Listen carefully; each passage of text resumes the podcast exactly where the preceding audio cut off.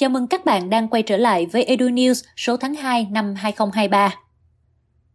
Câu chuyện công nghệ trong lĩnh vực giáo dục tiếp tục trở thành điểm nóng của tháng 2 vừa qua. ChatGPT ra mắt vào cuối năm 2022, chỉ đến tháng 1 năm nay, ChatGPT đã cán mức 100 triệu người dùng trên toàn cầu và ước tính mỗi ngày trung bình có khoảng 13 triệu người truy cập ChatGPT.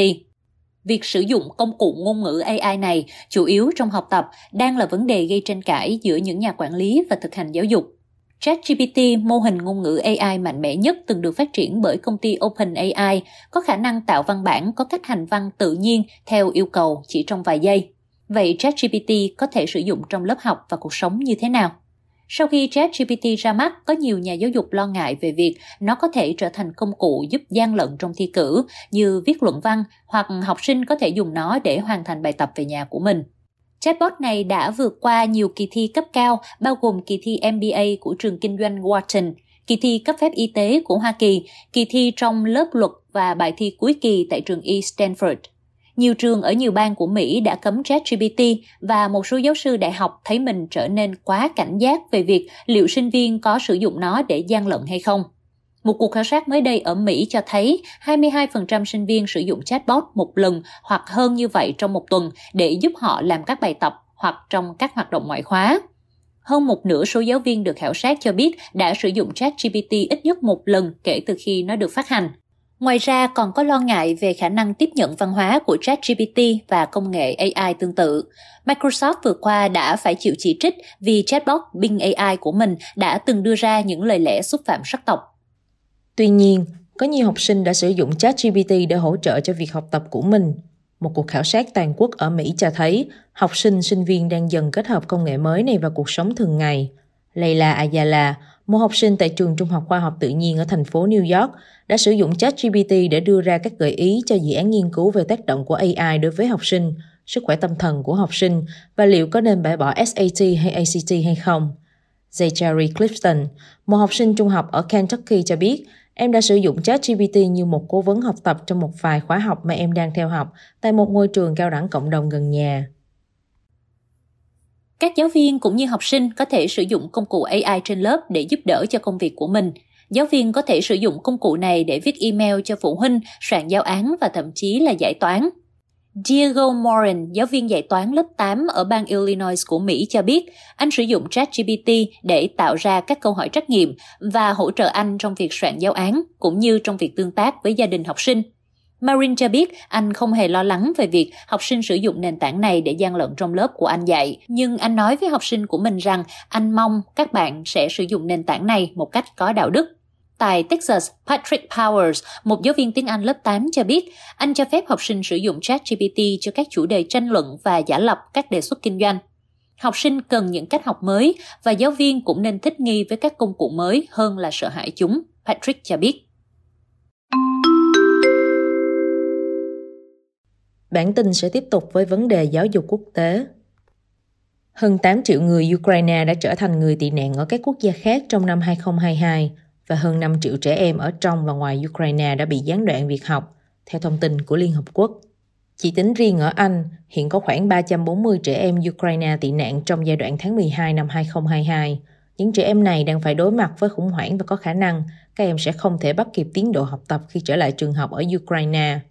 Dự án Stay with Ukraine, một sáng kiến của tổ chức Dell World, sử dụng các khóa học online nhằm giúp các em học sinh Ukraine những người có gia đình đã rời khỏi nơi mình sinh sống kể từ khi bắt đầu của chiến sự vào tháng 2 năm 2022, tiếp tục học tập và kết nối với các giáo viên và học sinh ở quê nhà của họ. Trẻ em tị nạn có thể học về văn hóa của Ukraine và trò chuyện bằng tiếng Ukraine với giáo viên từ xa. Dự án Stay with Ukraine đã góp phần giải quyết được khủng hoảng giáo dục của các trẻ em phải tị nạn sang các nước khác, cũng như giúp các em không bị tụt lại phía sau khi quay lại học ở Ukraine. Sử dụng cần sa trong khuôn viên trường học lan rộng ở nhiều bang nước Mỹ. Một nghiên cứu cho thấy số lượng sinh viên sử dụng cần sa, bao gồm cả vape, ở các trường đại học Mỹ đang tăng lên. Luật pháp ở nhiều bang của Mỹ cho phép sử dụng cần sa, khiến cho việc sử dụng nó ngày càng tăng cao và phổ biến trong khuôn viên các trường đại học. Cả hai bên phản đối và ủng hộ hợp pháp hóa sử dụng cần sa đều đang cố gắng trả lời câu hỏi rằng liệu việc cấm hoặc cho phép sử dụng cần sa có khiến sinh viên sử dụng nó ít đi hay nhiều hơn hay không. Đáp án cuối cùng vẫn chưa được tìm ra, mặc dù một số nghiên cứu đã chỉ ra rằng việc sử dụng cần sa cho mục đích giải tỏa đã tăng lên 20% ở các bang hợp pháp hóa nó.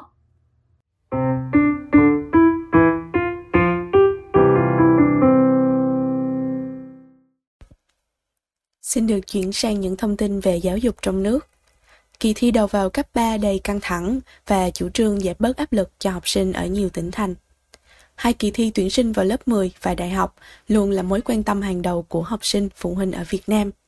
Áp lực của việc tuyển chọn đầu vào gắt gao sẽ không thể tránh khỏi, vì lý do số lượng học sinh trong độ tuổi tuyển sinh hàng năm ngày càng tăng, trong khi mạng lưới trường công lập trên nhiều địa bàn thành phố ở Việt Nam còn hạn chế. Chỉ tiêu vào các trường công lập thường chỉ chiếm khoảng 60%, trong khi tâm lý chung của phụ huynh và các trường trung học cơ sở là vào được trường công lập đồng nghĩa với thành tích tốt. Tại nhiều địa phương như Hà Nội, Ninh Bình, Hưng Yên, kỳ thi đầu vào cấp 3 được đánh giá là căng thẳng hơn nhiều so với kỳ thi tuyển sinh đại học.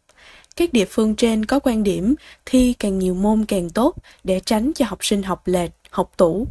Ông Tạ Việt Hùng, Giám đốc Sở Giáo dục và Đào tạo tỉnh Bắc Giang cho biết, kỳ thi tuyển sinh vào lớp 10 năm học 2023-2024 ở tỉnh này sẽ gồm các môn toán, ngữ văn, ngoại ngữ. Môn thứ tư được công bố vào cuối tháng 3. Theo giải thích của lãnh đạo Sở Giáo dục và Đào tạo tỉnh, môn thi thứ tư không công bố sớm hơn để học sinh học tất cả các môn, tránh tình trạng chỉ học môn thi, bỏ các môn còn lại, dẫn đến không đảm bảo được chất lượng dạy và học. Ngược lại, ở một số địa phương như thành phố Hồ Chí Minh, Cần Thơ, học sinh chỉ cần thi 3 môn, thậm chí có địa phương còn loại bỏ tuyển sinh đầu vào cấp 3 như Vĩnh Long, Đồng Tháp vì cho rằng việc thi ba môn hoặc bãi bỏ thi tuyển sinh không khiến chất lượng tuyển sinh giảm đi, mà còn giảm bớt gánh nặng và chi phí cho học sinh. Như ông Trần Tiến Chinh, chánh văn phòng Sở Giáo dục và Đào tạo tỉnh Hải Phòng cũng chia sẻ với báo chí, lý do địa phương này giảm xuống còn 3 môn thi.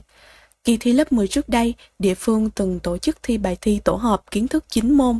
Kỳ thi đó ít nhiều cũng vấp phải ý kiến dư luận vì gây áp lực cho học sinh. Sau đó, địa phương quay lại tổ chức thi 4 môn và hai năm nay chỉ thi 3 môn nhằm giảm bớt áp lực thi cử cho học sinh lẫn phụ huynh. Phương án này được học sinh, người dân ở đây ủng hộ. Kỳ thi tuyển sinh đại học đang đến gần, hàng ngàn phụ huynh và học sinh cũng như các trường đại học cao đẳng đang chuẩn bị cho công tác liên quan đến chọn nghề, chọn trường. Cùng Thos điểm qua các tin tức giáo dục ở Việt Nam hiện nay. Ước tính có khoảng 15.000 phụ huynh học sinh tham dự ngày hội tư vấn tuyển sinh do báo tuổi trẻ cùng các doanh nghiệp và các trường đại học tổ chức giữa tháng 2 vừa qua. Ngày hội diễn ra tại khuôn viên trường Đại học Bách khoa thành phố Hồ Chí Minh. Học sinh, giáo viên, phụ huynh cảm thấy những ngày hội tư vấn tuyển sinh như thế này rất thiết thực và bổ ích vì các học sinh cuối cấp được tiếp cận nhiều thầy cô, sinh viên của các trường đại học đồng thời nhận được nhiều lời tư vấn có ích cho định hướng chọn trường, chọn nghề sau này. Lựa chọn ngành học, lối đi của những người vượt qua định kiến giới. Bất chấp định kiến giới trong vấn đề lựa chọn nghề nghiệp, nhiều người trẻ vẫn quyết định theo đuổi ước mơ của mình. Tại sao con gái lại học ngành này? Đây là câu hỏi mang tính định kiến giới mà nhiều học sinh nữ thường nhận được khi dám theo đuổi những ngành nghề liên quan đến công nghệ kỹ thuật. Tư duy kỹ thuật của con gái không bằng con trai, con gái phù hợp với các ngành khoa học xã hội hơn là những ý kiến mà Triệu Khánh Thi, sinh viên ngành cơ điện tử trường Đại học Bách khoa Thành phố Hồ Chí Minh nhận được khi nói về ngành học của mình. Không có căn cứ nào để nói khối ngành kỹ thuật là dành riêng cho nam giới. Kỹ năng quan trọng nhất của ngành này là tư duy thiết kế, không thể so sánh con trai làm tốt hơn con gái ở khoảng này. Hiện có rất nhiều nữ kỹ sư, ảnh hưởng lớn trong giới kỹ thuật nhưng không thường xuyên xuất hiện trên truyền thông. Khánh Thi nói, một trong những bước tiến của nỗ lực xóa bỏ định kiến giới đang được ghi nhận đến nghề nghiệp là loại bỏ danh mục 77 ngày cấm phụ nữ tham gia lao động trong Bộ luật Lao động sửa đổi năm 2019. Các chính sách được ban hành nên có nhạy cảm giới để thay đổi định kiến trong quá trình lựa chọn nghề nghiệp của các bạn trẻ. Tiếp đó, những doanh nghiệp không nên lấy đặc thù sinh học của nữ giới là lý do từ chối người lao động dù họ có khả năng làm việc. Tiến sĩ Trương Thúy Hằng, giảng viên khoa giới và phát triển, Học viện Phụ nữ Việt Nam cho biết. Một số nhóm ngành không tuyển được sinh viên. Trong lĩnh vực khoa học và công nghệ, tỷ lệ số cán bộ nghiên cứu trên một vạn dân còn thấp so với các nước trong khu vực. Thống kê từ Bộ Khoa học Công nghệ cho thấy chỉ có khoảng 15,6 cán bộ nghiên cứu trên một vạn dân, đặc biệt là số cán bộ nghiên cứu có trình độ tiến sĩ còn rất thấp, chỉ với gần 30.000 tiến sĩ trên cả nước. Ở bậc đại học, số lượng thí sinh nhập học ngành công nghệ thông tin trên cả nước liên tục tăng, từ hơn 46.000 sinh viên vào năm 2019 đã tăng lên hơn 56.000 sinh viên vào năm 2022, đạt 100% chỉ tiêu. Trong khi các ngành khoa học tự nhiên, khoa học sự sống thì số lượng sinh viên nhập học chỉ đạt hơn 50% chỉ tiêu. Cái biệt có một số nhóm ngành khoa học không tuyển được sinh viên như hải dương học hay địa chất. Tổng số nhập học của các nhóm ngành này chỉ đạt chưa đến 30% tổng số sinh viên nhập học. Phó giáo sư tiến sĩ Vũ Hải Quân, giám đốc Đại học Quốc gia Thành phố Hồ Chí Minh cho biết, tỷ lệ sinh viên nhập học khối ngành toán, khoa học công nghệ còn thấp, có xu hướng giảm, phân bố không đồng đều và có nguy cơ khủng hoảng thiếu thừa.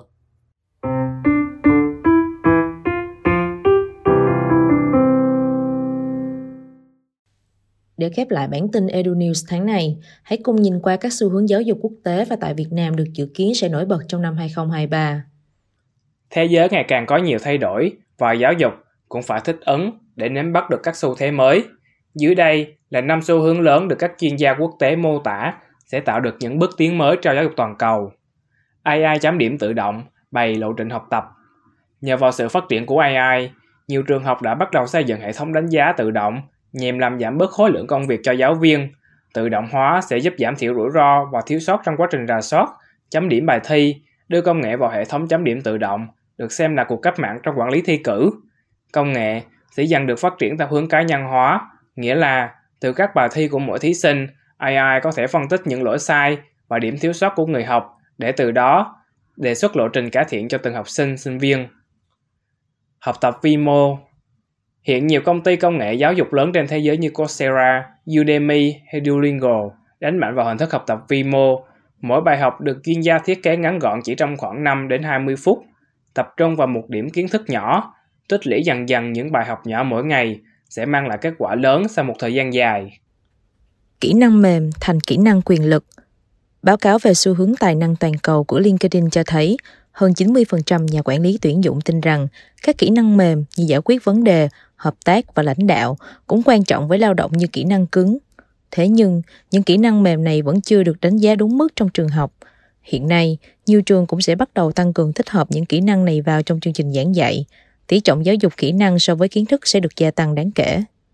Game hóa bài học những năm gần đây, nhiều đơn vị bắt đầu triển khai những phần mềm, ứng dụng cho phép game hóa bài học. Tuy nhiên, dự báo sẽ ghi nhận sự bùng nổ. Nhiều trường đại học ở Đức sẽ áp dụng những phần mềm trò chơi cho phép sinh viên vừa học, vừa thi thố và được xếp hạng. Xu hướng học tập bên ngoài trường học ngày càng được nhiều bạn trẻ đón nhận. Emma Humphreys, giám đốc học thuật của tổ chức giáo dục iCivics cho biết, sau đại dịch COVID-19, ngày càng có nhiều học sinh chủ động vượt ra khỏi những giới hạn học tập truyền thống Học sinh không chỉ học thụ động những gì được giảng dạy trong bốn bức tường nhà trường, thay vào đó, rất nhiều bạn trẻ tham gia các khóa học ảo, chủ động liên hệ với các cơ sở giáo dục đại học để tham gia các chương trình tọa đàm và workshop. Xu hướng ghi nhận độ tuổi học sinh có mong muốn tìm tới những trải nghiệm bên ngoài khuôn viên trường là ngày càng trẻ hóa, hiện từ 13 đến 15 tuổi. Tại Việt Nam, kỳ vọng xu hướng OMO trong giáo dục năm 2023 trong giai đoạn hậu Covid-19, phần nhiều các cơ sở giáo dục ở cả khu vực công lẫn tư chuộng quay trở lại hình thức học tập trực tuyến truyền thống, sẽ không còn tốc độ tăng trưởng nóng của các hình thức học tập mới, ứng dụng công nghệ số từ thời Covid-19. Tuy nhiên, tín hiệu tích cực là các hình thức học mới vẫn trụ vững, đều chứng tỏ hiệu quả. Một bộ phận không nhỏ học sinh và phụ huynh đã có nhiều thiện cảm với các hình thức giáo dục phi truyền thống, một xu hướng có thể kỳ vọng tại Việt Nam trong năm 2023 là mô hình OMO, kết hợp song song giữa online và offline. Các học sinh ngồi tại lớp offline, nhưng giáo viên giảng dạy từ xa online, hoặc một giáo viên có thể dạy online cho học sinh trong nhiều lớp khác nhau. Xu hướng này có thể giải quyết bài toán về phân bổ giáo viên giữa các địa phương, tăng khả năng tiếp cận của học sinh vùng sâu vùng xa với những thầy cô giỏi ở những đô thị lớn.